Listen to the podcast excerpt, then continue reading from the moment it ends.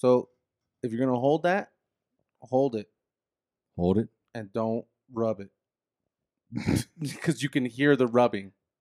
This you can hear the Oh, you're talking about the microphone. yes, sir. Okay. What did you think I was talking about? Yeah, oh dude. my god, dude! What I the thought- yeah, I thought- I thought he was being fuck? dirty Oh on purpose, dude. God. I thought you were I thought around. it was too. Oh jeez, no, I'm not fucking Shane. Come on, guys.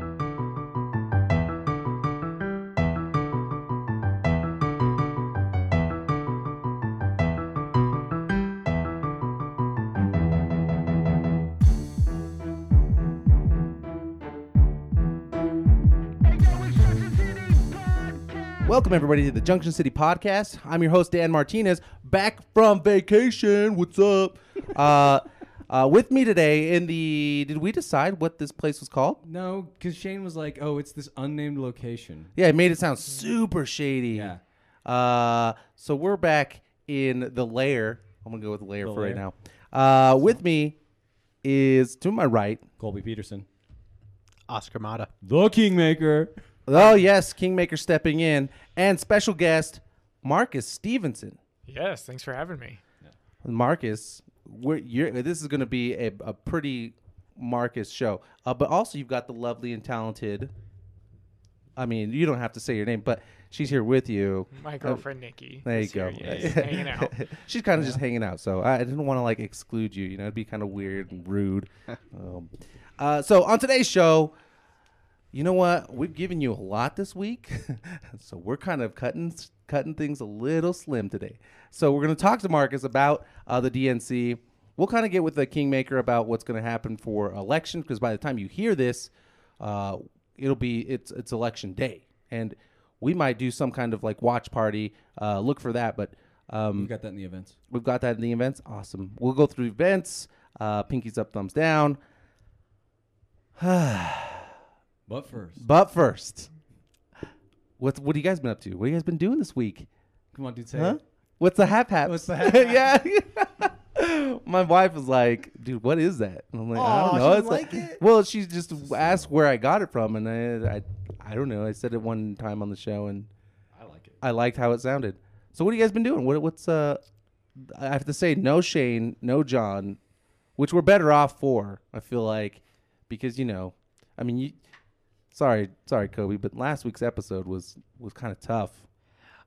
Yeah, I, I know. I, I felt like I, I really had to carry. I felt fair. like I, I, re- Yeah, I really had Uh, to carry the, Kingmaker, That's fair. and and it's a good thing that you were there, Kobe, because I mean, no, just kidding. Uh, but seriously, what have you guys been doing this week? What's uh? Well, we had a busy week because we we did the debate on Monday night, and then on Wednesday night I did um, the Young Dems meetup, yeah, and we got to meet uh, Michael Stevenson, also from Davis County. Really cool guy. What? Any relation? Yeah. I don't think so. No, he did say that you were his brother from another mother, though. Yes. Yeah, he's a cool guy. do. Uh, Do so you know me and the Ki- Michael? Michael's great. Yeah. So me and the Kingmaker got to hang out with him on Wednesday night, and Yep. then I don't know Halloween. Did you guys go for All kinds of civic advocacy. Look at you go. Yeah, we were busy. No. Wait, we as in you and Yeah. Kingmaker? Yeah, we were there. Both yeah, we met. Yeah. Yeah. Nice, nice. Anything, anything of interest, Marcus? That you that you're okay talking about?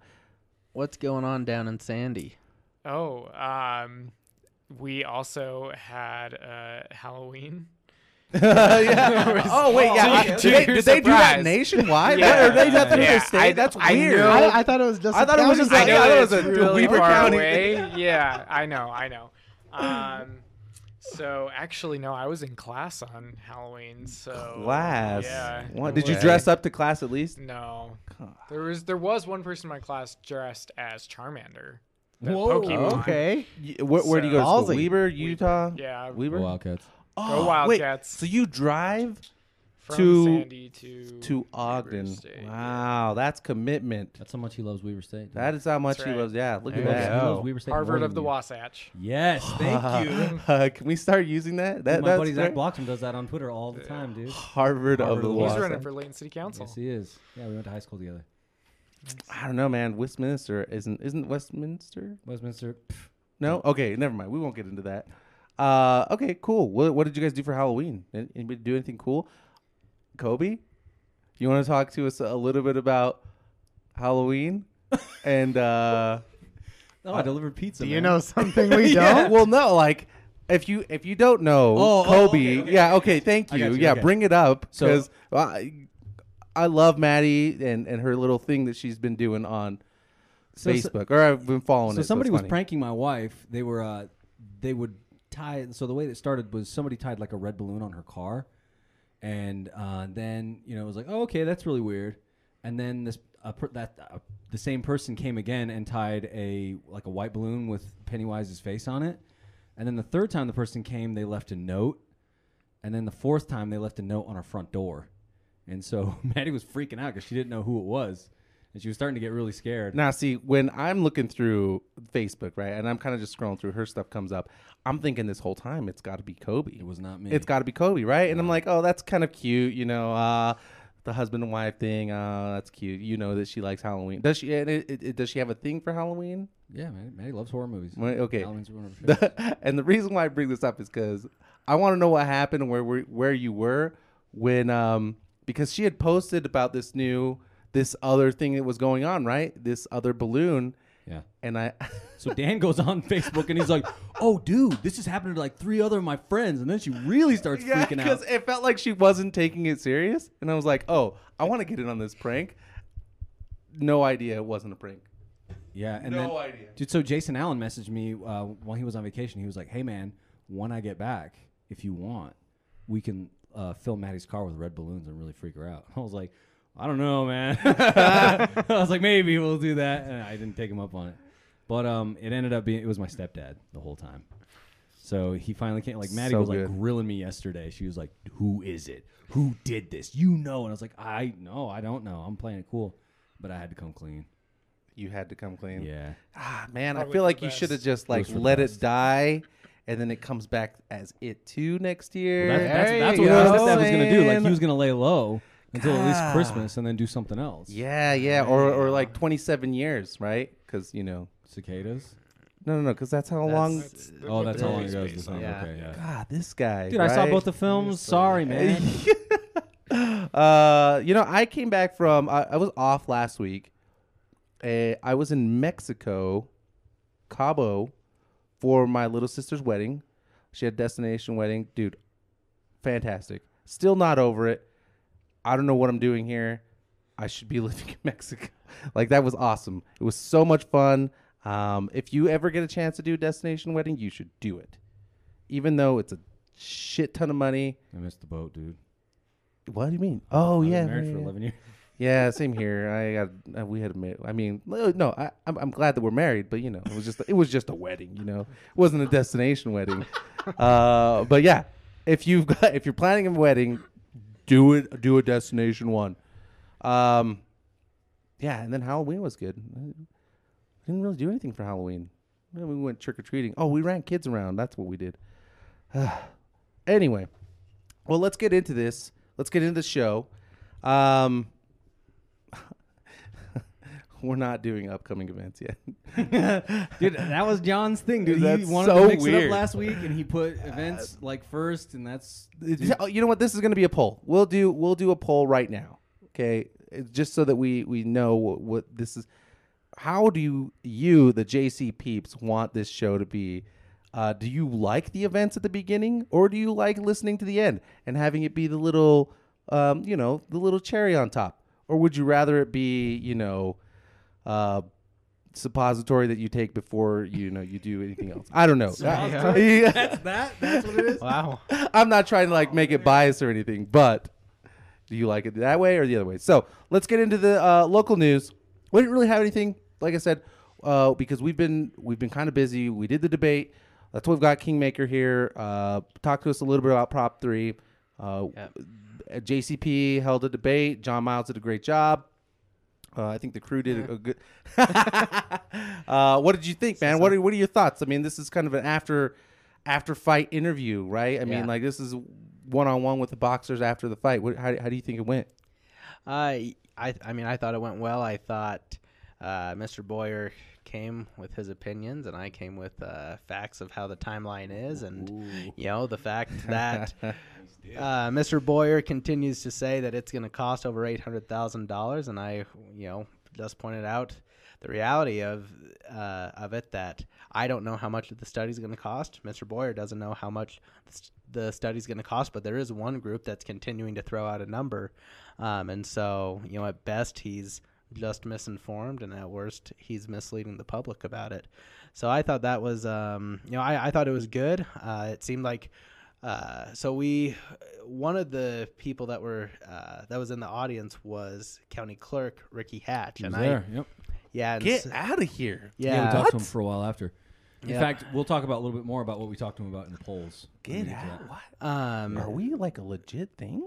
Mm, I guess. maybe Weird. that's Ricky was there, scary. Yep. um, but uh, so it, it was interesting that uh, Boyer seemed to uh, to refer to Ricky a few times when answering the question. He asked Ricky to come up to the mic and answer instead of him, and so that's, that was that's weird. That was a little interesting. Well, I think that it was more just like the county clerk was there because it was a question of it was a question of process, right? About if the study passes and then we get to the next step and that part gets turned down, how long before something else can get back on the ballot? And same thing for the study. If the study doesn't pass this year, Proposition 3 doesn't pass, how long before we can put it on the ballot again? It was sort of those kinds of questions for the county clerk. Okay. And he just Yeah. so happened to be in the audience. Wow. Wow. Where's he getting that number from? Just curious. The eight hundred thousand. Yeah. I have no idea, and Mr. Boyer didn't tell us that either, uh, because he's saying it's over eight hundred thousand. That's what was in the. Uh, Wait. So are people are people just saying this? People are saying it's going to be eight hundred thousand. yeah, I, I mean, kind of that I whole. mean, uh, I mean, any you know, any person on a study committee can rack up over eight hundred thousand dollars, sure. But what you know, what I was saying was it goes against you know the fiscal responsibility that um, a lot of us here in Weber County have as business owners, as you know, uh, families having to balance a budget, um, and so I thought it was pretty. Um, um, I just thought it was inappropriate for Gary to say it could, you know, that it was going to cost over eight hundred thousand dollars and that our taxes were going to uh, be increased because of it. Um, and then you have an article uh, coming uh, coming out of the Standard where one of the commissioners is quoting two hundred thousand dollars, and you know oh man, so that number's just kind of of everywhere. Nowhere, yeah. Yeah. Well, tell us what you think, JC Peeps.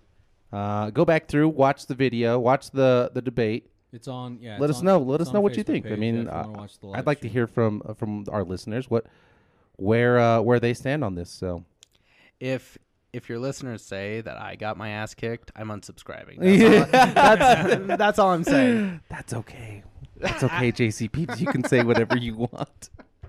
Um, all right. Well, uh, usually we'll take a break before, but uh, I feel like we're just going to run right in through this. Uh, right. Uh, thanks for doing that, by the way, Oscar, um, and, letting us host something like that for uh, with you know such magnitude, right, for for the whole county. Um, but I'd like to now talk to Marcus. Okay, so Marcus, give me this rundown on what's your actual title with the the party part. Right. So, uh, well, I'll, I'll jump into it. So, I, I don't have a title anymore. Okay, but um, but I used to be the vice chair of the Utah Democratic Party. Uh, and while I was a vice chair, I was also a DNC member. so you used to be the vice chair of the state party, right? Is Yes, the- State the Democratic Party. State the Utah Party. Democratic Party, yes. Okay, what did that entail? How did you get a, how did you get involved in that? I guess. Yeah, so I've been involved for about seven years now, uh, and that really, in order to to become vice chair, you go through a process of getting what are called state delegates to vote for you. Um, and in order to meet these state delegates and campaign, you campaign for a period of a few months, um, really going to a lot of different, uh, all the county parties, uh, the county Democratic parties have their own county conventions. And so you travel to the county conventions across the state, go and meet p- uh, people in person, and then they vote at convention. Uh, and then So you said this was like seven years ago, right? I started getting started? involved seven years ago. No, I was vice chair up until um, February or March of this year. Okay, so were you when you go in as this uh, the the vice chair, right? Are you representing? You're representing all the state, or you're coming from Davis County? Like, what what is that? So I'm representing all the state, but I definitely think when I was running for one of those positions, um, you know, it's as people uh, people who are involved in the Democratic Party here well know, um, most of our Democratic Party is heavily focused in Salt Lake City and Salt Lake County. Um, and so when I was running, I would talk about um, being from Davis County and the importance of having representation in other parts of the state. Um, I was also the youngest vice chair uh, in the nation when I was elected. And so I would talk about my strengths in being young as well. Right, that generational gap. Yep. Uh, how how was that? Because like, wh- what were you? Uh, twenty? You were like So- nineteen at the time. Well, So I was actually secretary of the Utah Democratic Party before I was vice chair. Um, You just talking to the mic. There you go. So I was secretary of the Utah Democratic Party before I was vice chair. Um, so when I was secretary, I won that position at 20. I just turned 25 um, in October. Um, so was secretary for two years and then ran for a two-year term of vice chair. Um, and so, yeah, I mean, there was definitely this generational gap as I was running. Um, you know, most people were really supportive as I was running for that. Um, most people were saying, you know, uh, we need uh, older generations need to get out of the way and let young people come in and lead. And I think it's a big, uh, you know, something that's kind of constantly said in the party in politics in general is well um, you're the future the young generation is the future and Right. what that misses is that there's so many young people out there doing the work now who are heavily involved who are helping candidates um, that are involved in policy and, and politics um, and so that's something that I've tried to make people more aware of too is that there's all these young people out there doing the work. And so, for the most part, people were really receptive to that. Um, I definitely uh, had a couple of uncomfortable conversations where people would say, You're way too young. What are you doing? Why would you ever do this? So- Really? Wow. Because the, the Zach, right? He's he's a young guy as well. Zach for here Weber County. Yeah. What is he like? Nineteen. Yeah, I think he just turned 19. So Yeah. he So was there's like a, sw- a changing of the guard at least uh, in in Weber County. It seems like uh, and and kind of that whole changing from generation to generation. Did, was there a lot of? Do you feel like that was something that? Uh, um, I don't know how to explain it. The like getting their like pulling their experience from um, those older or, or no more more seasoned Democrats. Like, what was that like? Because you said something about having like these awkward conversations, but like, did they end up coming around to you, or like, is it still a little uh, uh, awkward? so, or so so let me uh, i don't know if this will quite answer your question but one of the interesting positions that i found myself in is so running for secretary um, you know mo- again most people were supportive but not definitely not everybody. Um, there was a lot of concern about well in order to have this position you need to have xyz experience Right, right. you you, you need to pay your dues, kind yeah, of thing, right? you know, and for me personally, I uh, founded the Davis County Young Democrats. I was chair of the College Democrats of Utah. Um, worked on a few campaigns at that point before I had run, and so I felt comfortable about my experience. But it was convincing others that even though with my age I had experience. Um, but what was interesting is that by the time I ran for vice chair, I was the senior most member on the Utah Democratic Party Executive Committee. So starting at secretary and people saying you don't have the experience to do this to then within 2 years being the person with the most experience and having people come to me asking, "Well, how do these things work?" because I had the most institutional knowledge at that point on our executive committee. So that that just um, people not running again, like just the what what's the um, what's the word overturn o- Yeah. over uh, Turnover, sure. what's Yeah. that Turnover, yeah. turnover? Yeah, what Yeah. what's Uh, you know, our, our state party has quite a bit of turnover. Um, I would say that's not necessarily the case um, in other states. And if you know, if we talk more about the DNC, that's something I can talk about a little bit. Um, but it is definitely, you know, we have two-year terms here. Um, if you're uh, the national committee man or committee woman, um, which is two two positions on our executive committee, that's a four-year term.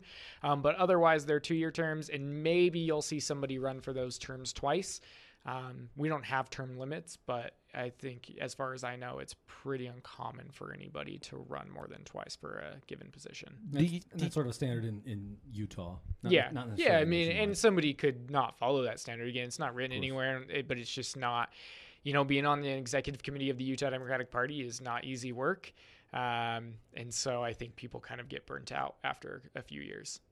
Do you think that that turnover is because you said something about other states don't uh, maybe don't follow the same type of, um, I, I guess uh, track that that Utah's on, but.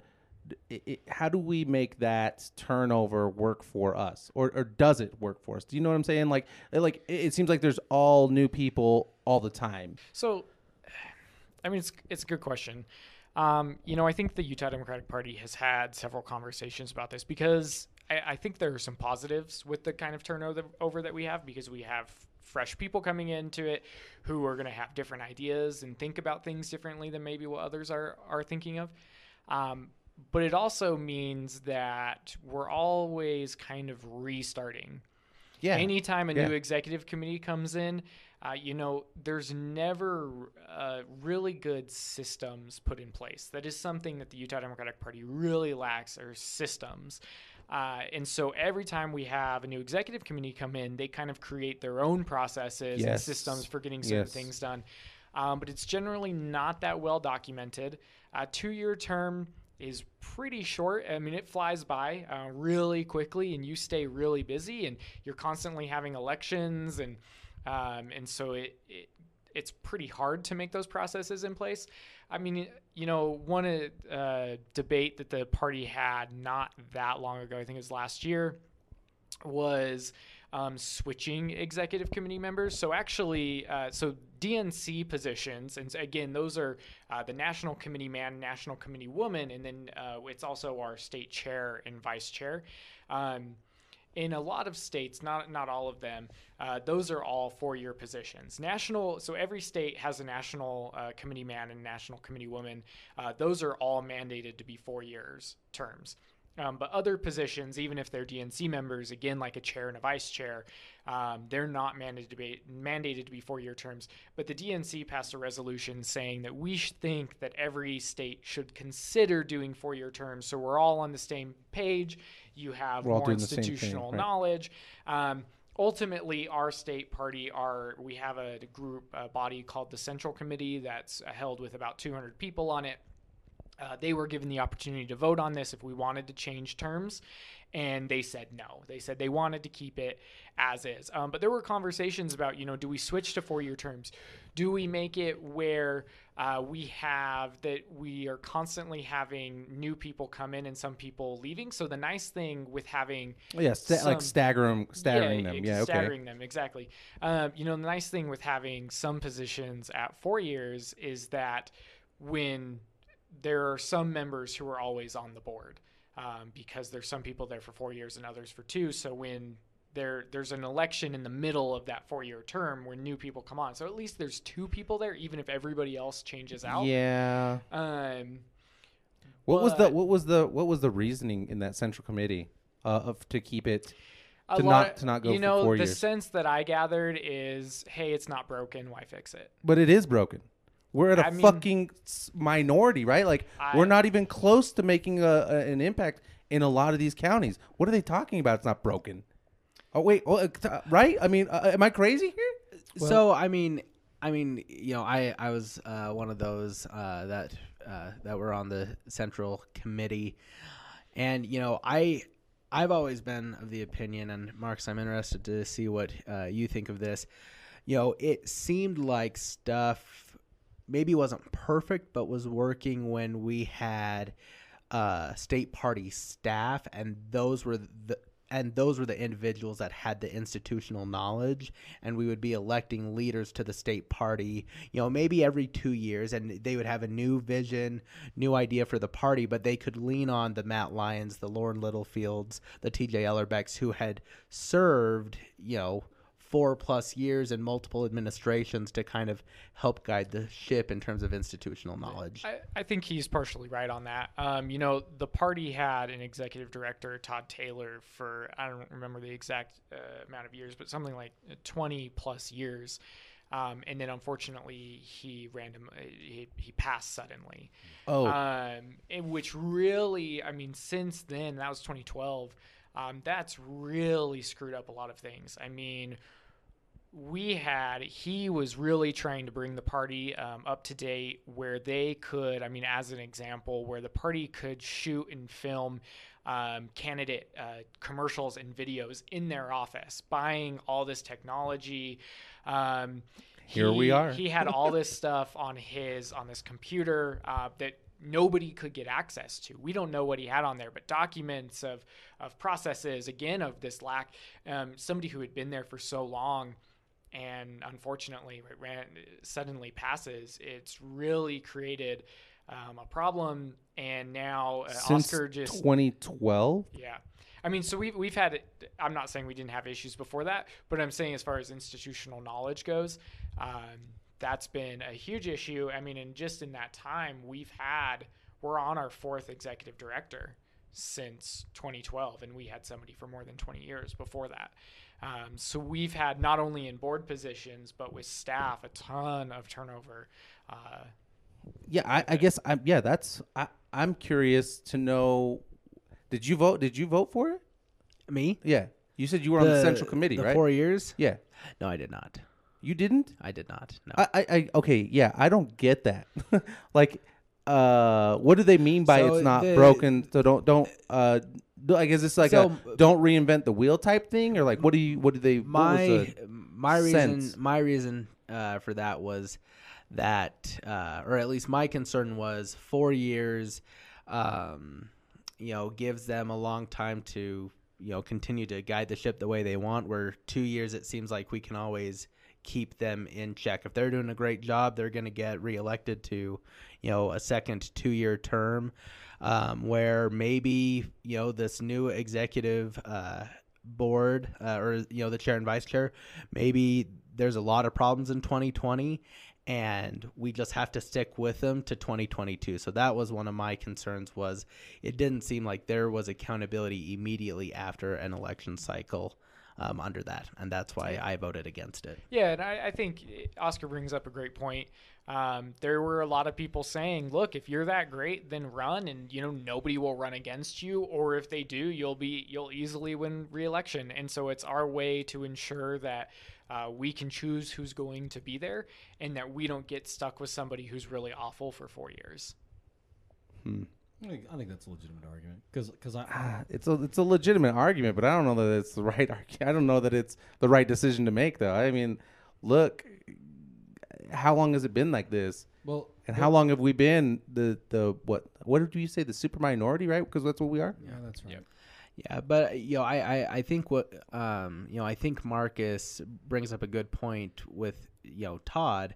I mean, you know, we we didn't hold any statewide offices, but um, and correct me if I'm wrong, Marcus, but I don't believe we were in the super minority in uh 2012 in no, no sorry not in 2012 but in 2006 2008 i believe Yeah, we was- were not in the super minority. Um and now you know you look I, I mean, you know, and, and you, if you look at 2010, 2012, you know, it wasn't just Utah that suffered losses in, you know, the state I mean- legislature. that was a nationwide um, impact of lack of funds. The the party was suffering, but um, with redistricting in 2010, um, I mean, you saw the Tea Party movement. You see redistricting that really hurt Democrats, and I don't know the exact number of seats that we lost, but there were definitely a number of them um, that we held before that we um, that we held before that were competitive that were no longer after that. Yeah, like right where we sit, we sit in House District Nine, which was a house, a house seat held by a Democrat for a long time, but then it gets gerrymandered, and now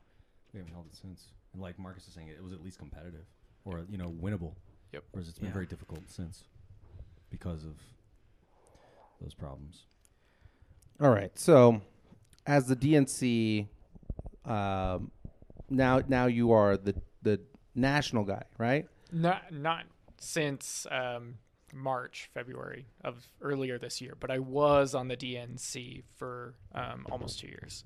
So what was that like? What was that? Um, Yeah. So, you know, I was there at an interesting time. I mean, one thing that is, you know, when I was uh, running for vice chair, uh, you knew if you won, you were likely to be a D- DNC member. So actually, the DNC requires a um, a male and um, female split, 50 50. So if uh, if I if the chair when I was running for vice chair, if the chair was a male, then I wouldn't have been a DNC member. We would have elected a woman to go in their place. Um, and the DNC is kind of changing these, uh, has started changing these rules to include um, non-binary, transgender uh, individuals um, who may not identify as male or female. Um, but but at that time that's how it was. And so so i knew going into it i was probably that we were probably going to have a woman chair um, that assuming you know if a woman won and, and i won then i would be um, a dnc member but it really wasn't my focus when running. And if i was going to rerun i would make it more of a focus because i've seen a lot of the importance with it. Um, and i was there you know at, we did one important something that I consider pretty important, and that was voting on quote unquote uh, super delegate rules or unpledged delegates, now called automatic delegates, um, voting on their rules. But you know, for DNC members now, they're dealing with the 2020 election. Um, they have, uh, you know, they have candidates trying to earn their support. Um, and so their role kind of really emphasizes when a presidential election comes around, which I wasn't there during that time. you were Um, not. You were not there during. That No, because I Okay. was there for during the 2018 election, but not during the 2016, and not during 2020. But uh, you know, so the DNC is uh, over 400 members, and they hold quarterly meetings uh, a few times a year, uh, all across the United States. They do little uh, conferences that are, are a weekend long. Uh, and being a part of those was really interesting. Getting to see some of the the DNC members, you know, there's there's always these theories out there about the DNC.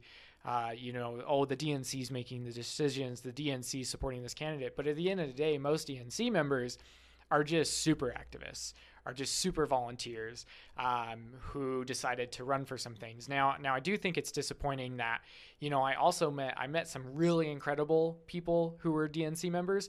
I also met some who were on the DNC, you know, were a member for 40 years, and you could tell was speaking with them that they really didn't do a whole lot with their state party, but somehow continued to get elected every four years. Um, and for me personally, being one of the youngest DNC members, not not the youngest, I think there was an 18 or 19 year old on the DNC at the time. Um, but being one of the youngest, and you know you're you're in these big meetings with all these people, and they're much older than you. I generally I started uh, connecting much more with the staff, the DNC staff members um, that were there, and so it was really interesting hearing you know, being able to have conversations with DNC members um, and then DNC staff and the differences in uh, the work that they were all putting in, the way that they perceived the issues that we were talking about, the way that it would affect differently. Because at the end of the day, whatever DNC members voted on, it was the staff who was going to have to implement those changes and make sure those changes actually happened.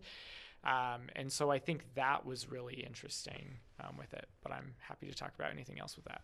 So, Marcus, I did want to ask. You know, you touched on a little bit on the uh, the super delegates issue. So, I, I was hoping maybe you would talk a little bit more about that, like how that process came about, kind of the the the reason that there was a change, and then kind of the results of that change. Yeah, absolutely. So, as I'm sure uh, you know, a lot of people know, there was at least in the Democratic Party, there was a lot of controversy around um, super delegates in the 2016 election. Um, it, oh yeah, it was my boy Bernie. it's that's right. So it was said that you know super delegates uh, rigged the election um, in Clinton's favor, um, and I would say that is simply that there was math there. Um, Clinton would have won the nomination uh, with or without super delegates. Uh, so there's a difference there. I mean, just to to clarify for any listeners who aren't super aware of this process, uh, they're called uh, pledge delegates and then there were unpledged delegates. And again, those unpledged were are uh, the street name of them, I guess you could say, is super delegates, um, and now they're called automatic delegates with the new rules that I'll talk about. Um, but pledged delegates. So in 2016, I was a pledged delegate for Bernie Sanders. So I went to the 2016 National Convention, but I went there as a placeholder. I didn't get to go there for Bernie Sanders and then say, just kidding, I'm going to vote for Clinton. Bernie had that vote whether or not I was there. It was just an opportunity for, for me to go support a candidate, um, you know, be there cheering them on, essentially. Um, but the votes were already determined based on how the um, of how our caucus vote turned out yeah, like that the, year. the individual primaries throughout the states, right? Like this is how the, the pledged delegates come to be. Yeah. And then it's the super delegates, which every state at least has four. Um, but based on the size of your population, uh, much like uh, the electoral college, you'll have more. So Utah has has four um, super delegates. Actually, we do technically have five, um, and the fifth, and many people don't know this. Um, I'm spacing her last name. Uh, her first name is Lily, and she is the head of the National Education Association. Um, she is actually from Utah, and so she counts as our fifth vote. But she lives in D.C., and I don't think any of us have ever met her. Um, but she counts as a Utah vote. So it's like Um, she gets that that uh, delegate unpledged delegate position by virtue of her role in the in the NEA. Yes, by being chair of the But she just so happens to be from be, be from Utah, exactly.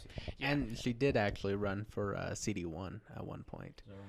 Yeah, is it Eskelsen or something like that? I wish I could tell you off the top of my head, but I don't know. so Um, I, I have another question. Um, is Ben McAdams also a super delegate? Yes, the, yes, thank you. Um, that's a great point. Um, yeah, all uh, congressional members are um, are unpledged or automatic delegates, um, as well as any former uh, DNC chairs, uh, any former presidents, current or former Democratic presidents.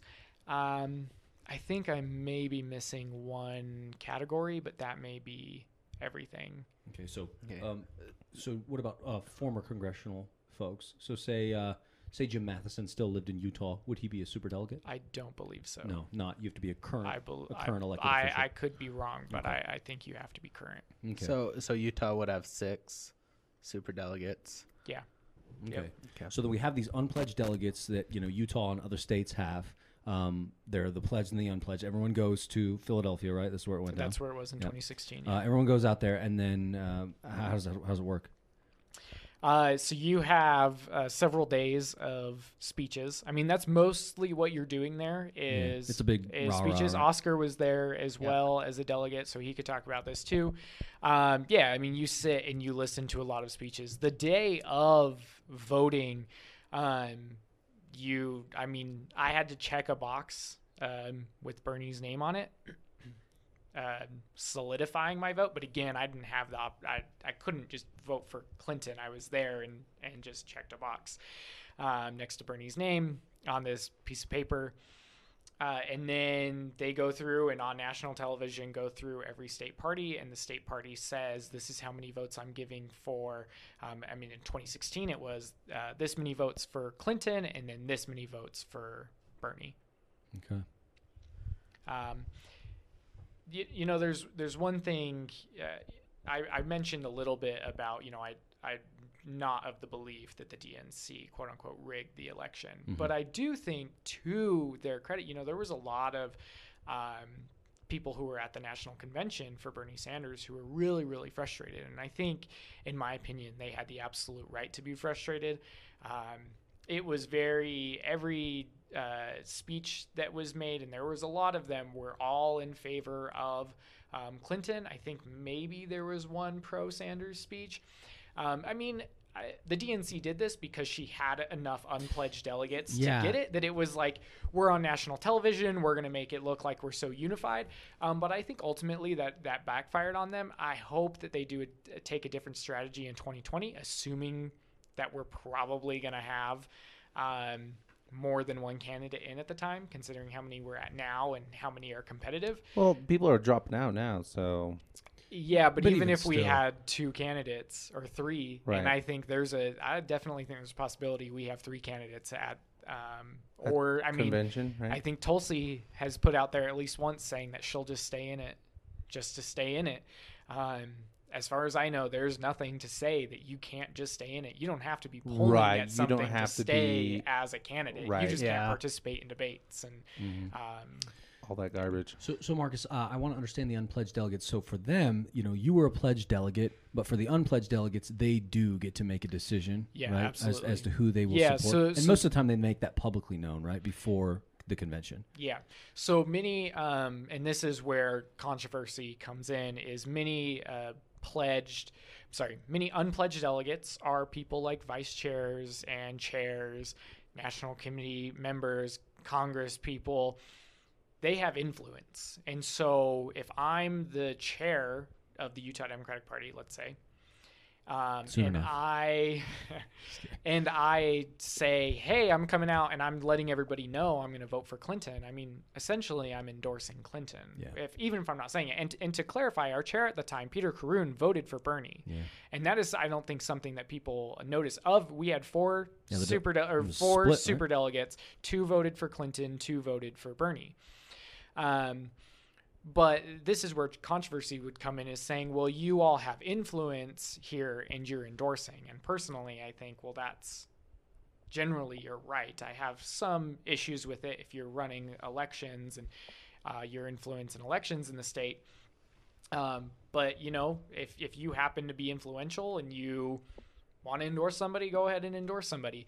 Um, and so a lot of them, yeah, would absolutely make their decision known in advance. Not everybody would. And at the end of the day, the day of the vote, they could change their mind. They have the absolute right to because they are unpledged. They don't. They didn't have to vote for any given candidate. Yeah, and I was going to say that you know it was kind of unfortunate in the 16 election because I heard stories of super delegates from Utah who are unpledged delegates who had made known their choice, and that choice was Clinton, and those people got harassed, and I think that was really unfortunate. It was like, guys, come on, like, you think that sending some, you know. Profanity laced tirade via Facebook message is going to change somebody's mind. Like, I mean, I think one thing, and like I understand the frustration, but like I haven't that's not the way. I haven't done this math for a while. I don't have it in front of me. Um, but so so one thing I tried to do when I was a DNC member and we were voting on these superdelegate rules, I held a, essentially a town hall of hey. Um, I know a lot of people are interested in superdelegates. Let's do a town hall. Let's. I'll talk about. Uh, so I led it and just did a presentation on talking about here are all the options, um, or here's what's being put on the table. Here are the things that it would change um, you know, trying to keep people informed about this is what we're voting on because there was a lot of misconceptions about about what it was. Um, but something I tried to clarify when I was doing that is, and what people don't often realize uh, is the simple math of it. So I mean, again, a nationally, Clinton had enough votes with unpledged to win, and a lot of people don't seem to realize that. Um, the other thing is in Utah, so we had Wait, when you when you say that, so okay, let me get it right. So you're saying that Hillary had enough unpledged, right? So people that could make I'm up. sorry, I'm sorry, pledged. She had pledged. So she had won pledged. basically enough primaries in enough states that like All She had super Sanders. delegates could have voted for Bernie. No, sorry, I'm. I don't think that's quite right. She, but, um, she would have won with just the people pledged that were there delegates. supposed to yeah, pledge and for, or, yeah, with supposed to be. with the unpledged delegates voting for her, that increased her win, but it didn't make it. I mean, she was still it didn't if you're over her the fifty percent, then Yeah. you win, and she was over fifty percent with pledged, and so it was the unpledged coming in just made it instead of. I don't know the exact percent, but Say, like, instead 800 of to 600, fifty-one percent, she was at sixty-one percent. Like it was, regardless, she was winning. Uh, Yeah, and it's you're just saying that was 1%. that was a bad move, making them. Is that what you said? Right, that that was the bad move. No, they- I think the bad move like- by the DNC was that the convention was extremely pl- pro Clinton, and they did that Yeah. because they knew she was going to win. Yeah, like, you and have to they understand their position, They wanted to show the nation that the party was uh, was unified. But I, in my opinion, that ultimately right backfired. party. Yeah, for sure. Yeah, so I wanted to ask then about so we kind of have an under, understanding of you know the unpledged delegates, how it works, and then what's the change that you voted for as a as a DNC member? What what does that change, and what does it look like now? Yeah, absolutely. So uh, I think overall the change is really positive, but I'm going to talk about something too that I think for those who are very against super delegates um, that they need to be aware of. Um, so the change made it so super delegates, again now called automatic delegates, are um, essentially completely ineffective. Uh, for the 2020 convention. I want to make that clear. For the 2020 convention. Which will be in July in Milwaukee. Um, so every four years, before the about a year out from the convention, um, so we voted on this um, last year, beginning of, I think it was last year. Um, we so every four years they're going to go through and they're going to vote on convention rules. So this was a part of the package of voting on convention rules. And so what this did is said if you are so you and another person are running for the nomination for the for the uh, the presidential nomination on the Democratic Party ticket, if you have enough pledged delegates that unpledged delegates cannot make a difference that literally they could all vote for the other candidate Kind and it would not make a difference The whole Hillary thing again, right? The- then that- they are allowed to vote. If it is too close, if they could swing and it, they could swing it, they are not allowed to vote. So, so it's pretty easy to know the math of every state will have their pledged delegates. Um, states keep track of that. Uh, the DNC keeps track of that. I'm sure there's a bunch of uh, individual, whether uh, individuals out there that whether they are just super involved or part of the media or whoever, who like Nate keeping, Silver types, right? yeah, who like who the are math keeping of track of those Sure. numbers. And again, if super delegates could make a difference and if they could swing the election, they're not allowed to vote. Um, and so it makes it so they're completely ineffective. Now, if there was a scenario that um, no candidate got a majority, um, let's say we had three candidates in, which in my opinion could happen in 2020. I don't know if it will, but I think with some of the competitive candidates we have, I think Papa Joe's leaving. I don't think he Sorry, is. sorry. Yeah, I don't think Sorry, he's leaving. Yeah, Yeah, no, he's, he's taking it to Milwaukee, dude. Like he's I going. don't know, man. Yeah. But Um, anyway, sorry. Go ahead. So in that scenario, if nobody takes that majority, then on a second round ballot, everybody becomes unpledged. So if I was there as a pledged delegate for who was ever there for- Right. for you just mentioned Biden, you know, if I was there as a pledged delegate for Biden, and let's say it, it's Warren and Biden, well then now I can vote for Warren, um, or I could vote for Biden, but it's my choice. But If that happens on the second round of balloting. and all automatic delegates, again, super delegates, also get to vote on that second ballot. So if that happens, the second ballot could be a huge wild card. of Yeah, what's absolutely. going Holy to happen? shit! Well, is that okay? Is that good? Uh, is that good? I won't Uh, what determine the that. fuck? I think it And is, Are, and here's are, why. Are you and for you know on on the second choice. round, the pledged delegates and the automatic delegates, they could also vote for someone who's not on the ballot. Correct? Are are they able to write in, or do they just have to stick with Biden, Warren, you Or whoever else. Using Biden, using your Warren, Sanders. scenario. Let's say Biden, Warren, Sanders, right? Because it'd be three. You would. Yeah. This would happen if it was a if, if there were three people coming to the convention. I right? believe the lowest maybe gets kicked off the ballot at that point. Oh, okay. So then it but I becomes don't. just the top I don't two. know if I don't think you can do right in. I do not know these rules by heart. Yeah. I don't. I haven't looked at them for a long time Yeah. since they were passed. Like I don't know at this point. But but Okay. here's why that's a good thing is because it's like okay, we've gone through the primary process. We've gone all the states, all the territories have voted. We're all meeting up in Milwaukee. There's not a clear front runner, right? All of these people who are delegates now, like we have to decide this weekend, right? Wh- during convention, like you have to decide somebody to, to trot out there to run against Donald Trump. So we can't go through that process again. We've gone through that process. There's no clear winner. Everybody has been sent to represent the Democratic Party from where they live. And, you know, the group as a whole gets together. And like Marcus is saying, on a second ballot, you got to pick. And so whoever wins the room wins the nomination. And you, you send out a winner.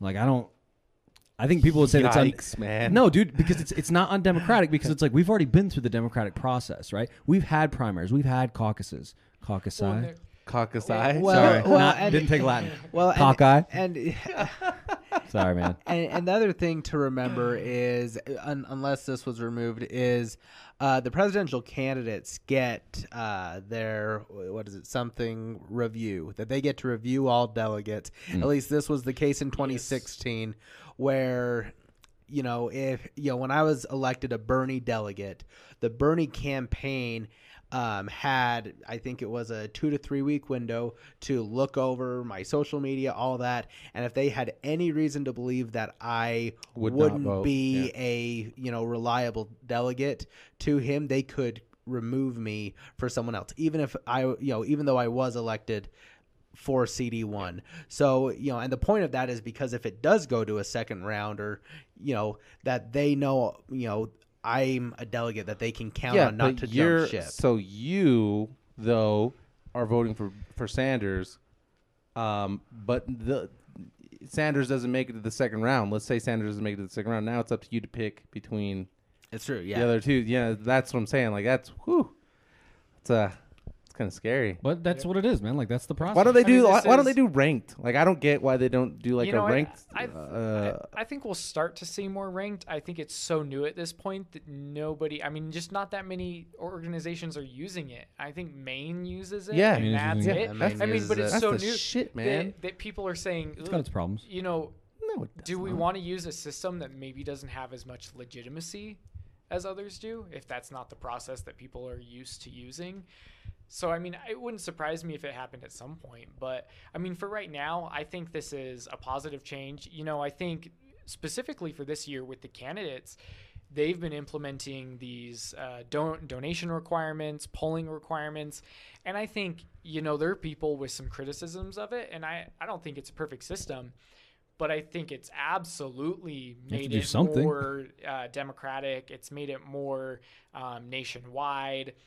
It's you know they the DNC part of these uh, the superdelegate changes um, after the 2016 elections. Some Clinton people, um, some Bernie people, and literally they appointed Hillary Clinton, Bernie Sanders appointed some people, and then the DNC appointed some people to serve on um, this committee that came up with all these changes.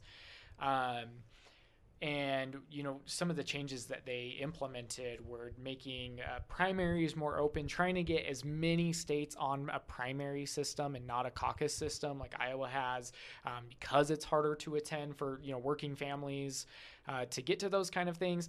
And so they implemented a bunch of different changes um, and have been putting pressure on state parties to adopt these a lot of these changes um, and so I, I think it's you know it's not perfect. I don't think we'll ever be perfect, um, but I definitely think that they've created some really good steps uh, to have more of a democratic system for the 2020 election.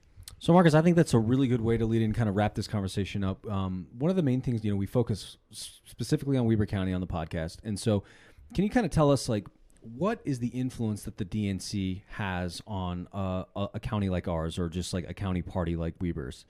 Absolutely. Uh, so again, you know, earlier I was talking about that if I was going to rerun for a DNC position, I would, as like vice chair or chair of the party, I would emphasize more the importance of the DNC, and a lot of it comes into uh, what it can do for not only our state party but for county parties. You know, in 2018, we had more investment here from the DNC than what we had ever seen before. Uh, there were several reasons for that. You know, one of those reasons was Ben McAdams and having the D- DCCC, which is the Democratic Congressional Campaign Committee out here, who was uh, putting a lot of money into uh, his race. And So their job is to get Democrats elected to Congress. yes, That's their job. exactly in, in the state house, spe- or sorry, the U- United States House of Representatives uh, specifically. Yeah. Um, but what we saw from that of having uh, good relationships with uh, DNC executive committee members. So, so something keep important on this too is that there are DNC members and there are DNC executive committee members. So the executive committee is a much smaller body, and that's Tom Perez, the chair, and they have their their chair, secretary, treasurer. They have some other representatives on there.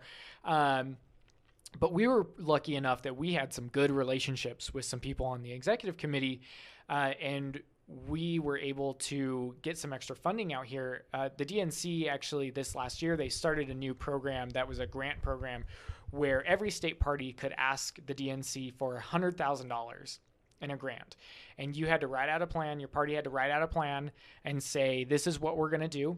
Uh, our state party did that. We asked for $100,000 and said, here's all these things we want to hire, all these positions throughout Utah. Uh, we got feedback on it, and they said, uh, we really don't want uh, some of the positions that we were putting as as uh, currently influential. We thought it was going to be that that we were going to fight for. They were saying we really want things that are closer to uh, the 2018 election. So we were looking at like a Native American um, outreach director. Um, uh, community engagement, um, Latinx, uh, these different kind of community building, and they wanted field organizers Yeah. on the ground helping candidates. And so we recreated our plan. Uh, ultimately, they gave us um, $35,000, and that was a deal that we had to raise a third of that. So we it was a technically it was $50,000 program, um, but they gave us 35, uh, and we put organizers on the ground, and we targeted more candidates in 2018, Including in we Weber had- County, right? including Weber County. Yep. Um, we, for the first time, had an organizer purely dedicated to Weber County. Generally, organizers get split in a lot of different directions. They help uh, more than one candidate. Um, and so, generally, Weber County would share an organ. And, for anybody listening, uh, and when I say organizer, field organizer, somebody who's going door to door for a candidate, uh, making phone calls, recruiting volunteers, um, doing a lot of their data targeting uh, with voters. And so, generally, Weber County was sharing one field organizer in between themselves and then Summit and Wasatch County. Um, and for the first time, Weber County had one on their own. And we were only able to do that because the DNC was willing to invest here. So they invested this 35,000 um, and we felt like we had a lot of good opportunities here uh, that we ended up uh, going back to the DNC and saying we want more and we need more investment and we got funding for one more uh, organizer on top of that um, who specifically ended up helping um, on jenny wilson's u.s senate campaign.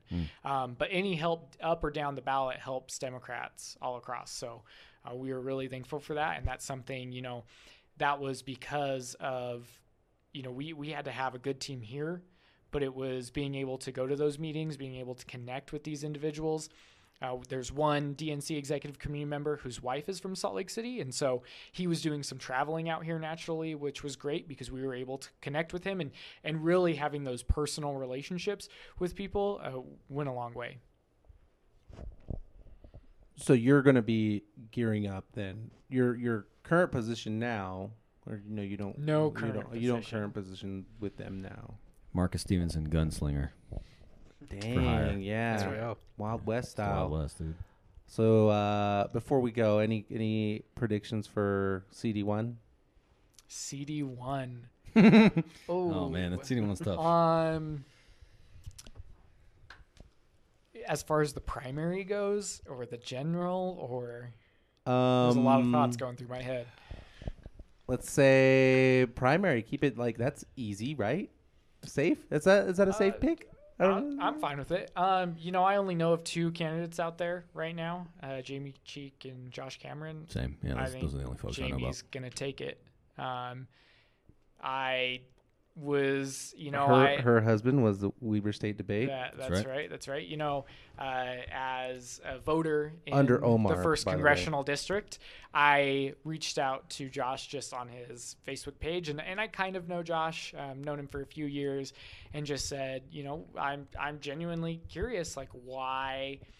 Uh, why should voters in the first congressional want somebody from West Valley? And you know, I think that's a that's something that happens. I mean, Ben McAdams does not technically live in the fourth congressional, but he represented something like 80, 85 percent of the fourth congressional when he was Salt Lake County mayor.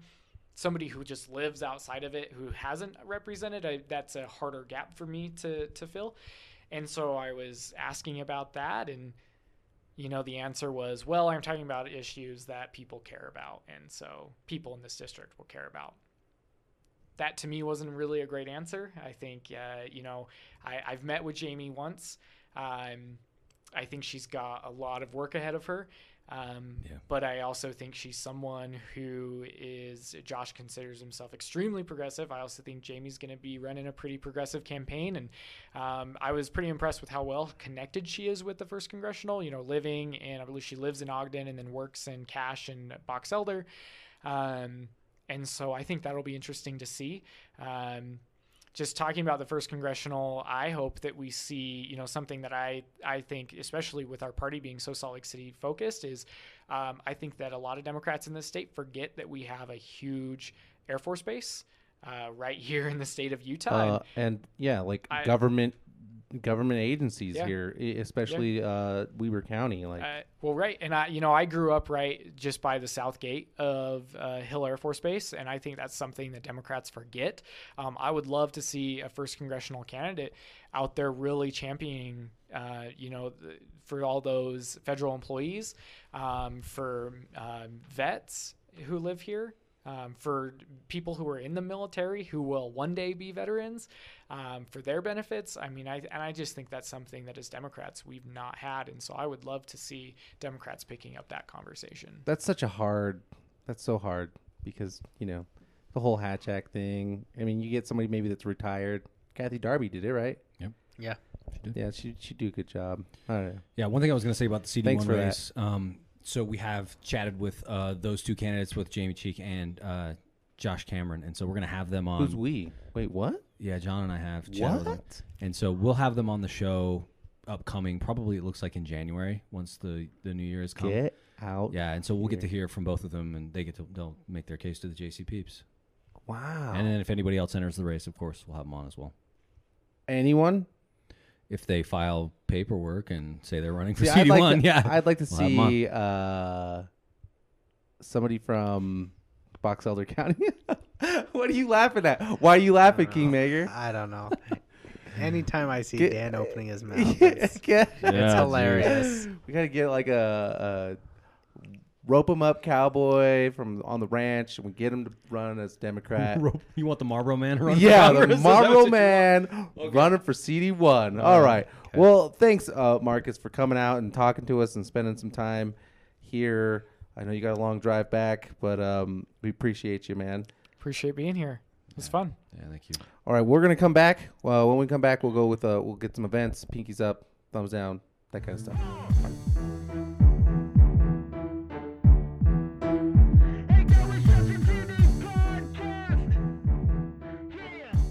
All right, welcome back.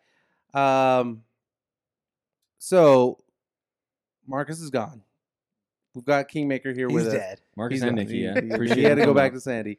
Uh, we're gonna get right into the polls.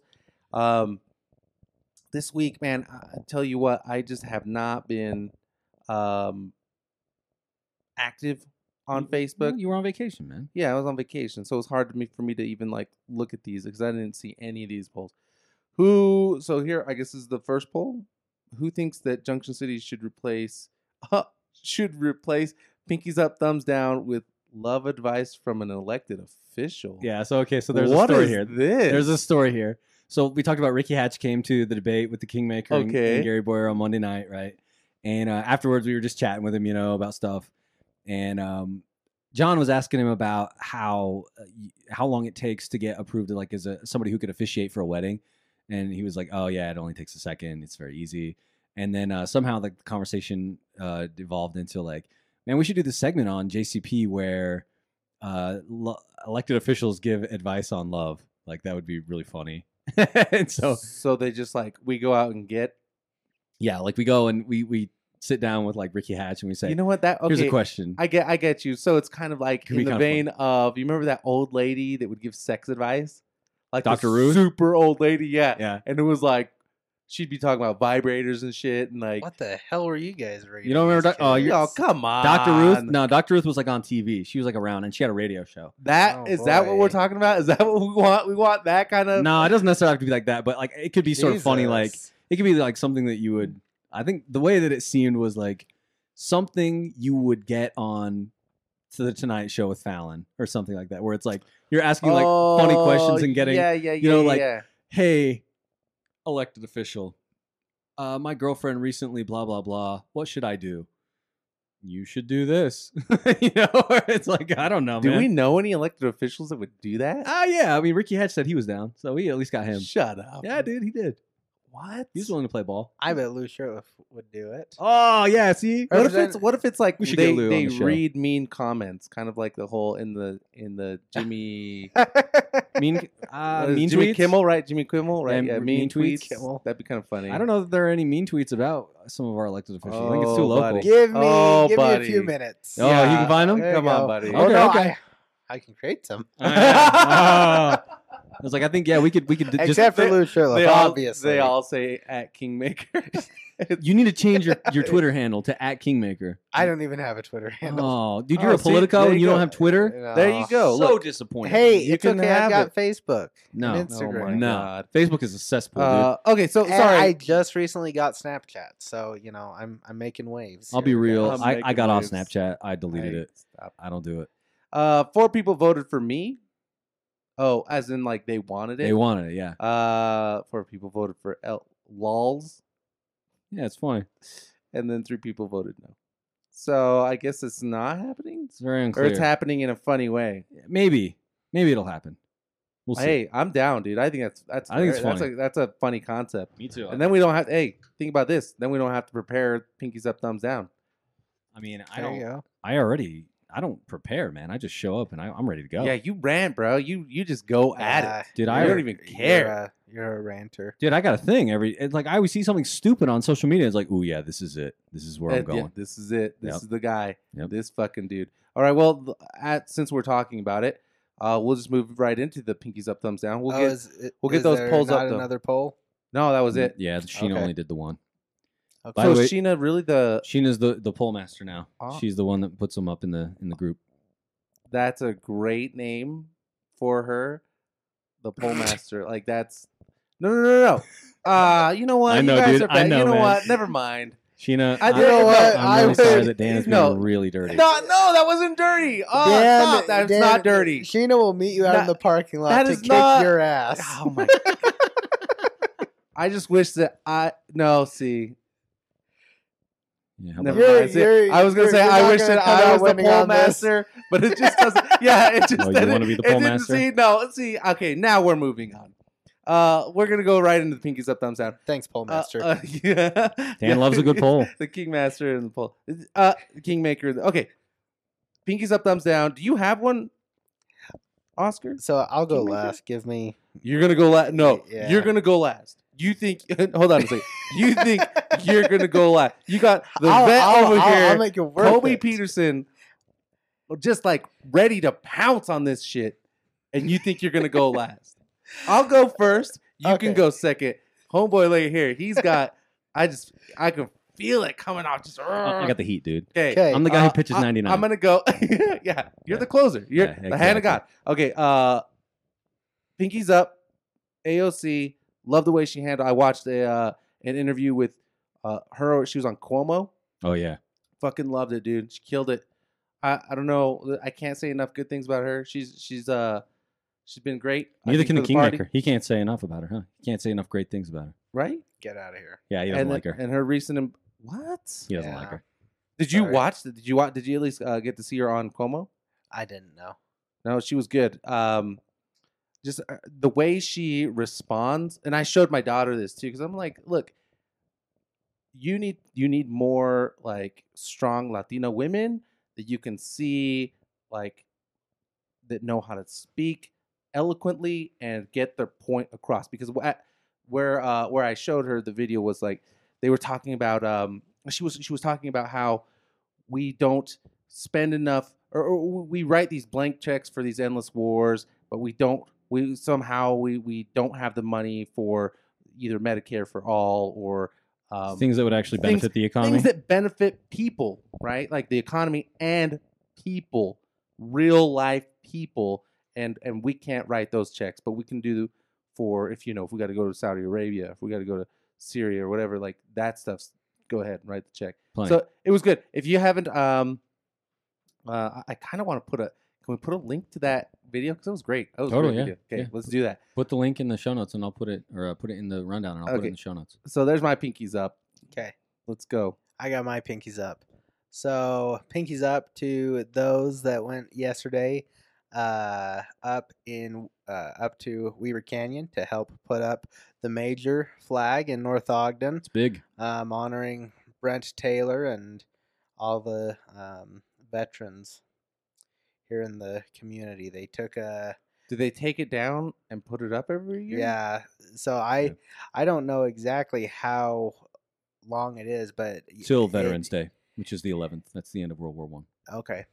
So they have, yeah, so they have this flag that weighs over 500 pounds, and they just have a bunch of volunteers just carry it up, uh, up the canyon, and they uh, are able to to put it up. And so, pinkies up to all those volunteers that woke up early and, um, you know, made sure that it got put up. If Where you- did they put it up? It's Is in- that the one that's in between like the mountain or something? Yeah. Yeah. it's in Coldwater Canyon. So like it isn't it isn't Can you on. see it? Like, can oh I yeah. see it from the oh freeway? yeah. Oh yeah. You can see it. Really? Yeah, it's yeah, big. It's big. So uh, I read an article that said that the the stars on that on that flag are five feet tall. The stars on Are the flag. they?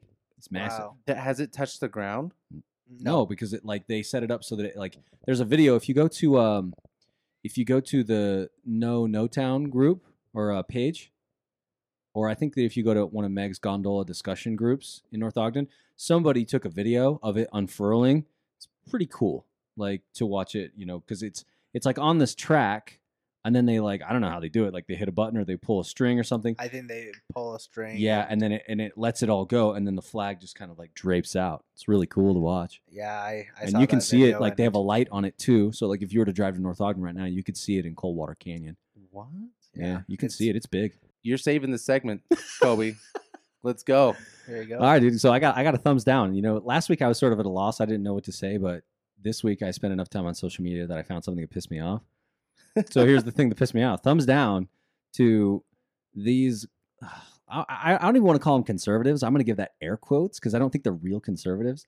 I just I'm just tired of these lame people who they want to build up their like quote unquote conservative follower, their their base on YouTube or Twitter or whatever, and then leverage that to eventually a job at Fox News. A right? la Tomi Lahren. Yeah, something like this, right? Like I there was a guy locally that, you know, I recently found out about who was, you know, perpetuating this exact career path.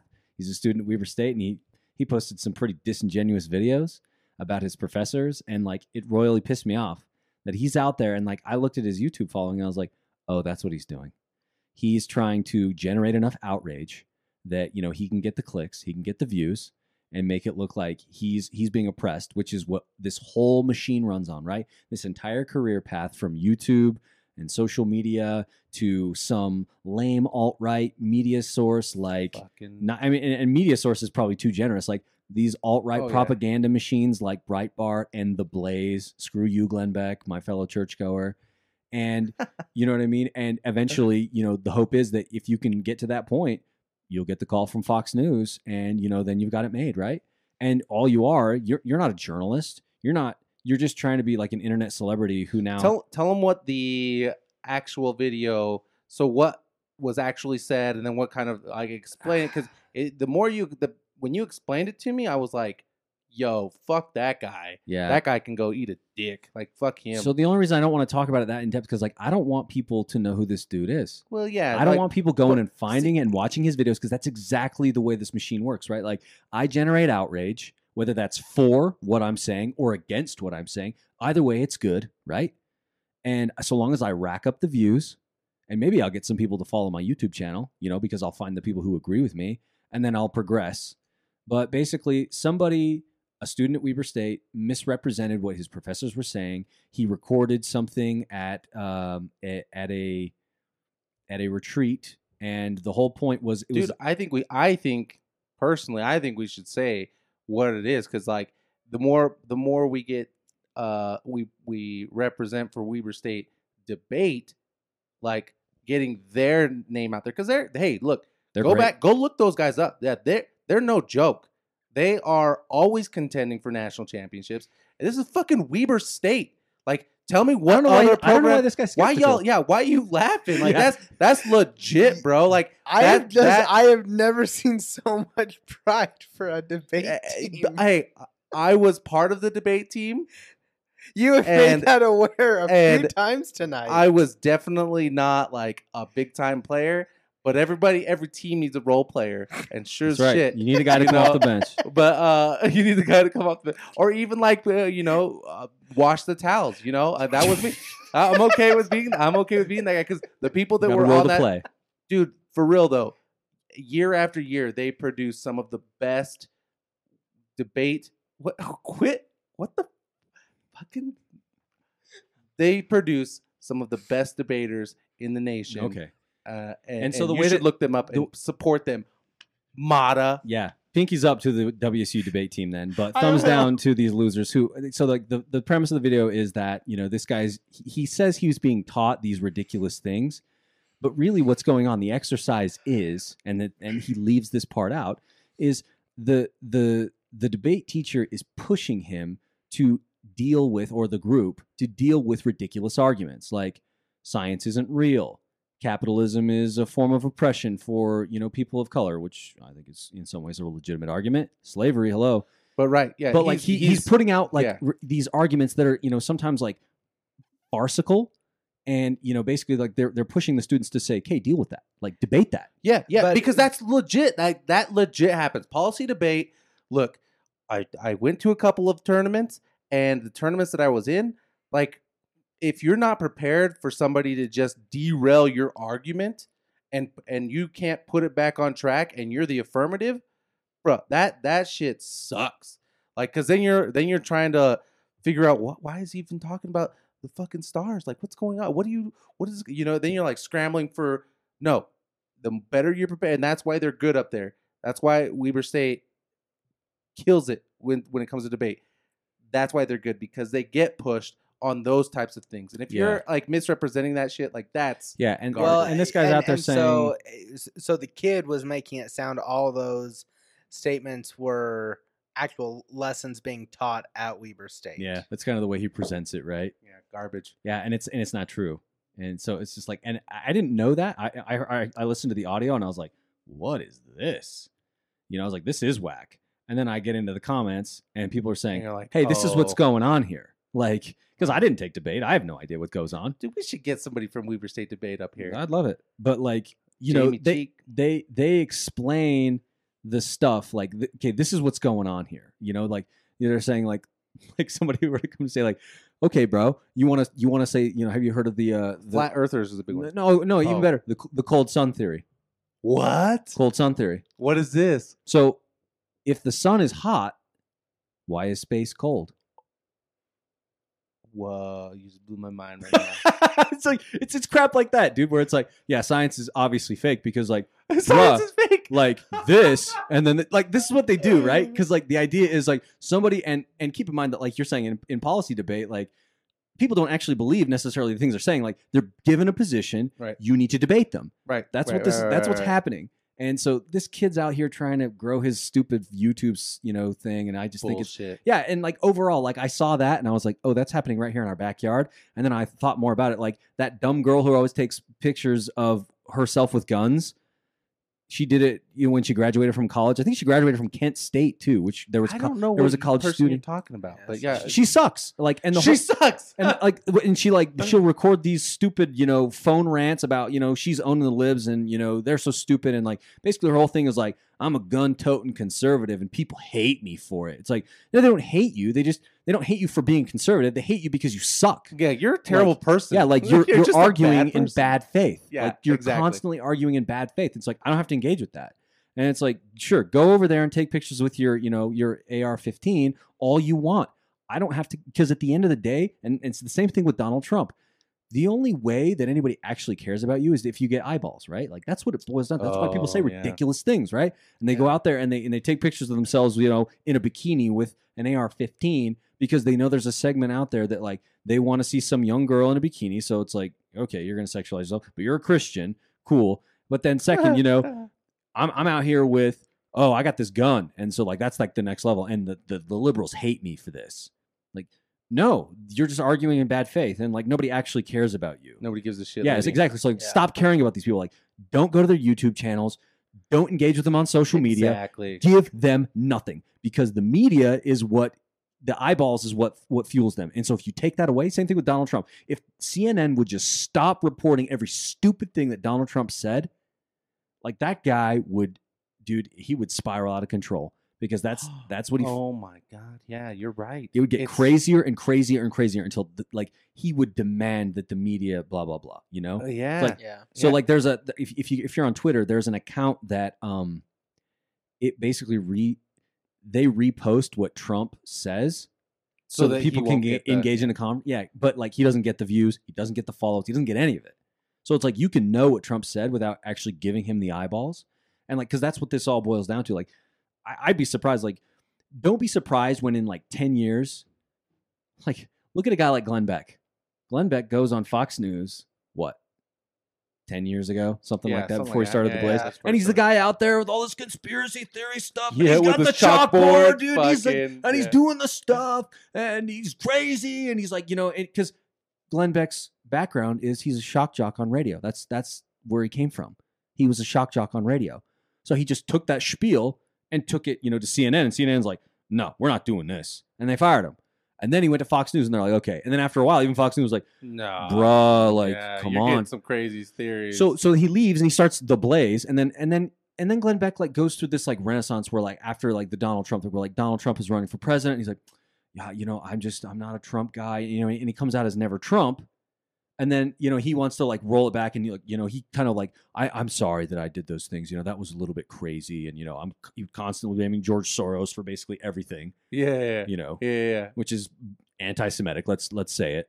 And then and then he comes back and now like he's like I'm a never Trump guy. And then all of a sudden like he tries to like reinvent himself as like the the reasonable conservative. Professor, yeah, Yeah, yeah, I have the look at my chalkboard. I'm not writing as crazy as frantic. anymore. Yeah, and and now he's but like he still has a chalkboard. well, and the thing is like he he came into 2016 being like I'm not I'm a never Trump guy. And as time went on, and he saw that like yo, being a never Trump guy doesn't get you eyeballs, and that's how your business model works at the Blaze. So what did he do? He starts, well, you know, maybe Trump's got something over. Here. I think you know, I think the president's doing blah, blah, and then he starts getting booked for Fox News because he starts, you know, licking the Oh, president's boots, and you know, he gets back on, and you know, and so it's just, I hate the whole conservative grievance machine, and Donald Trump is at the top, but like. If, if your whole business model is out there like this dumb kid at Weber State, where like he's gonna go out there and act like he's being the victim at this liberal university, because like you think Weber State University is so liberal, like get out of here, Yeah, bro. Like off, get out of here. Like Two words. Brad Mortensen. yeah, the president, you know, Brad is, is I would say at least a moderate, if not a, a right of center guy. You know what I mean? Like th- this is not like UC Berkeley up there. So stop acting like you're being persecuted for your conservative views. Like, bro, if your opinion is so much better, if conservatism is truly better, then prove it. Like I'm so over like, oh, the libs, man. They're such idiots. They're they they can't deal with what conservatism really is. Like, then prove it. Roll it out here, bro. Show me how great conservatism is. Because what I'm seeing right now from your party is trash. He's I got garbage. I got. Kevin McCarthy out here who's, you know, bastion of conservative. I got Ted Cruz, you know, the lion of the conservative movement out here slobbing Trump's knob because, you know, well, that's just what you do. kiss the ring. Yeah, you got to kiss the ring, right? Yeah. So thumbs down to all of that, man. Like it's trash. I hate it. Done. Wow. Thumbs down. See, that's why he goes last. Fair. All right, we're moving right into the uh, events. Actually, I did want to bring one thing up though. You reminded me of that Simpsons episode. Remember the Treehouse of Horror, where if you just just don't look, just don't remember, no. No, I don't remember that one. No. And if you don't look, then the the things came alive. The advertisement, no. No. All right, never mind. Watch too much TV One of those. Do you know? younger. You know what's one of my favorite political Treehouse of Horrors? The one where uh, they have the two candidates running is from the '96 election. Yeah, Kang, Kang and yeah, then they they like take over Bill Clinton and Bob Dole, and then they they stand up there on the stage and they like they come out as aliens. And everyone's like, oh, and he's like, you have to vote for one of us. yeah, because it's a two party system, and there's Ross And he punches his hat. All right, so at least Uh, we did watch the same shows. so good. Uh, okay, moving on to events. Tuesday, November 5th, when this episode drops, is election day in Weber County. uh, your local ballot drop box or polling place, make sure to check uh, Weber WeberElections.com for the nearest one uh, by you so that you can vote. Um, if you're not registered to vote at your current address, you can show up with um, an ID and you can register to vote on the spot. yeah, and if you we, can vote. if nothing else for this show that we um like, oh no, did the oh that's fine. If for nothing else for this show that we get like three people to vote that didn't vote before, Amazing. job well done. Yep. Right? Yeah. That mission accomplished. We're on the fucking boat.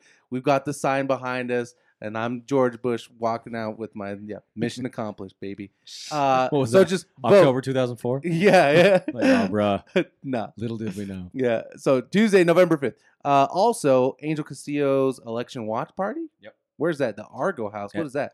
Uh, Argo House is uh, it's sort of like a, it's a really cool uh, part of the Nine Rails district. It is right next to the Forest Service building, across the street from Cuppa. Um, it's like it's supposed to be. Oh, It's okay. a, okay. it's a it's a space for artists to you know commercialize, like use their talents in a, in a way that they can grow their own businesses. That's cool. That's kind of like the, the mix of like art and business. That's kind of what it's supposed to be. Uh, Angel's going to be having a watch party starting at seven thirty um, on Tuesday, so election day. Seven thirty to ten thirty. Yep. That's what Uh, she got here. I so mean, we're gonna watch go later. gonna watch the election results roll in there and just kind of see what's up. Uh, Saturday, November 9th, Weber Democrats kickoff party and fundraiser. This is going to be at the Ogden Golf and Country Club. Classy. Uh, I know. Wow, that sounds way classy. Uh, 4197 Washington Boulevard, 7 p.m. to 10 p.m. What's this for? Kickoff for The- the, actual 2020 elections, correct? right. Yeah. Yeah. And those, so there'll be a who's who of of Weber County Democrats, right? Yep. Yeah. Like It's- Shane Forrester, uh, Shane Forster is going to be there for sure. right? Uh, Oscar Mata, Actually, I Kingmaker, are you going? There. Uh, yep. Uh, 50 bucks a ticket? M3 fifty bucks a ticket. I mean, is, uh, that's reasonable. M3 is sponsoring a table. Ooh. Nice. You gonna go, Dan? Uh, well, here's my question: Are there tickets Yeah. that we Yes. could give away? Oh, I don't know if they have any that we could give away. We could ask. We them. should ask, see if. Uh, But the thing is, it's too late. We, we don't have tickets now, and we can't get. oh yeah, I guess it's Saturday, November 9th. yeah, like nah. that No, ain't- I, I don't I don't foresee myself going to this. I it's gotta- Weber County. It's Weber Democrats. Well, I not got- that you know I don't love and live and not that I don't live, but li- that I don't work in Weber County. But move to, move to Weber County, bro. Stop being I lame. tried. I already tried. Uh, State Representative Lou Shurtliff will be there. Um, see who's who of Weber County Democrats. and even uh, even House Minority Leader Brian King is going to be the keynote speaker. Which, by the way, tell Brian King to text me back. I called him and texted him because I want to get him on the show to talk about this tax reform thing. Ooh, You guys juicy. should get him on. Yeah, I'm trying to get him We on. should- we should bum rush him. Here. I'm, I'm fine with Uh, that. I'm fine with that interview. him. Maybe wrong term. You looked at me funny. I don't know if I can because I got to go to the Weber State football game and then I got to go to work. Kobe, you work too much. Uh, Sunday, What happens when you're November tenth. Sunday, November tenth. Is this a joke? Is this a prank right now? Nope, I put it on, dude. Drinking liberally at Broovies. Yep. Who's what? What? Six thirty to seven thirty. Yep. And this is for This is for John Miles. Ah, John Miles. This is for him This is for him because he was too lazy to actually delete the events, so they're still up there. Shut up, dude. Yep. Shut And up. so I'm gonna keep plugging him on the show until he gets Until off they his delete duff it. and deletes the event. or or Wait, so people could is just he- come to this. they could, yeah. Yeah. I mean, seriously, if they came, this would probably be a thing. Yeah. So come. Come on, JC Peeps. Let's see Make it. it to the end of the episode and come to this fucking event. There you go. Uh, that's the uh, those are the events for the week. Uh, for don't sorry, don't forget to follow us on Facebook, Twitter, Instagram. Um, you can like us on all those things. Uh, join the join the group, join the community. the Junction City Forum on Facebook. Uh, we've got a Patreon account. That's Patreon. patreon.com slash Junction City Podcast. That will help us support the new news stuff that we've been working on. Um, we've got, I think Meg's got some pieces planned for this Yeah, week. we've had like three stories out, right? Yeah, um, Crazy. we've got some. We've had to work through some kind of business decisions that will get wrapped up this week, and you'll see an. in- oh yeah, good things coming. yeah, right? you, you'll see an uptick in the number because we'll finally be able to start um, hiring journalists to cover the news and put out good content. So Great. support us on Patreon so that we can make that a reality. Are we gonna Are we gonna let the JC peeps know the names that we're kicking around What do you- for things for for for business pieces. for businesses and stuff? Oh yeah, I, you want to tell them what the name of the of the I, I corporation is thought going to hey, be? I thought it was funny. I I thought it was really good. I, I, Yeah, so uh, we're going to incorporate. You know, there's going to be a, a corporation. It's going to be called Deep State Media. Yeah. Uh, Yeah, Deep State Media. that's great. Uh, I thought it was funny. Another thing, I, I got this idea from Bryan Schott podcast, the Utah Policy Podcast, and we should try this. He says if you ra- if you rate us on iTunes or whatever place you get your podcasts, Right. uh, and then take a screenshot of it and send it to us, junctioncitypodcast at gmail.com, we will send you a sticker for your laptop. oh, So if you do that, we, we, we still need to get some s- stickers printed, but if you no, rate we have those stickers. Oh, John had some. Yeah, okay. John had some made already, and uh, we We'll send you those stickers. Yeah, we will send you one for your laptop, but you have to rate us on iTunes or whatever, so that uh, and then send us the screenshot so we know. Okay. nice. Well, I I, like that. will be a guaranteed two star rating. So No, and don't and don't Get tank our rating. Ouch. five yeah. stars. Five stars. Speaking Five of stars, rating, rate us five stars. We're not going to insult you like Shane, so please do. Yeah, that guy doesn't even come to the show anymore. lame. Uh, he doesn't. He doesn't listen to the show anyway. So like, well, uh, it's like we say every week. All politics is local.